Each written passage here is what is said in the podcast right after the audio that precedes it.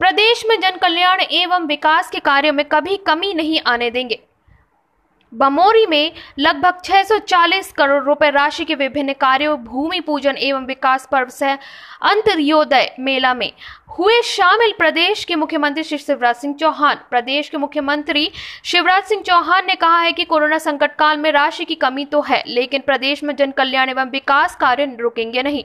उन्होंने कहा है कि आने वाले तीन वर्षों में प्रत्येक घर में नल के माध्यम से घर घर शुद्ध पीने का पानी पहुँचाया जाएगा, एवं प्रत्येक गरीब का अपना पक्का मकान होगा। मुख्यमंत्री शिव शिवराज सिंह चौहान बमोरी में आयोजित विकास पर्व सह अंत्योदय मेले में विशाल जन समूह को संबोधित कर रहे थे। उन्होंने कहा कि राशि की कमी के बावजूद किसानों और गरीबों के उद्धार में कमी नहीं आने देंगे। उन्होंने कहा कि बमोरी आने के पूर्व 101 करोड़ रुपए की प्रतिभावना छात्रों के खातों में लैपटॉप के लिए अंतरित की गई है। साथ ही पाँच लाख सतहत्तर हज़ार किसानों के खाते में किसान सम्मान निधि की प्रथम किश्त की दो दो हज़ार रुपए राशि की प्रथम किश्त उनके खाते में अंतरित की गई है। उन्होंने कहा कि प्रदेश में लगभग सतहत्तर लाख किसानों को किसान सम्मान निधि का लाभ दिया जाएगा। उन्होंने कहा कि कोरोना संक्रमण काल समाप्त होने के बाद मुख्यमंत्री तीर्थ दर्शन योजना पुनः प्रारंभ होगी। इसके साथ ही उन्होंने कहा कि खैरुआ जाति अनुसूचित जनजाति में शामिल की जाएगी।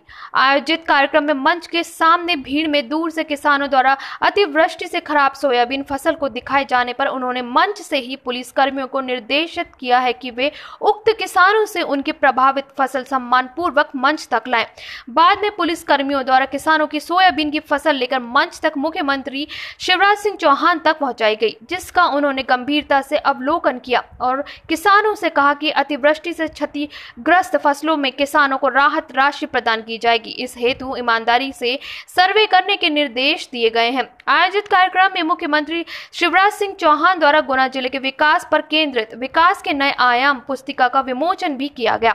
बमोरी में आयोजित विकास पर्व सह अंत्योदय मेले में लगभग 640 करोड़ के विभिन्न निर्माण कार्यों का भूमि पूजन पूर्व विधायक एवं जनप्रतिनिधि गणों द्वारा किया गया। बाद में मुख्यमंत्री शिवराज सिंह चौहान द्वारा बमोरी आगमन पश्चात अवलोकन किया गया। गुना से जालिम सिंह की रिपोर्ट।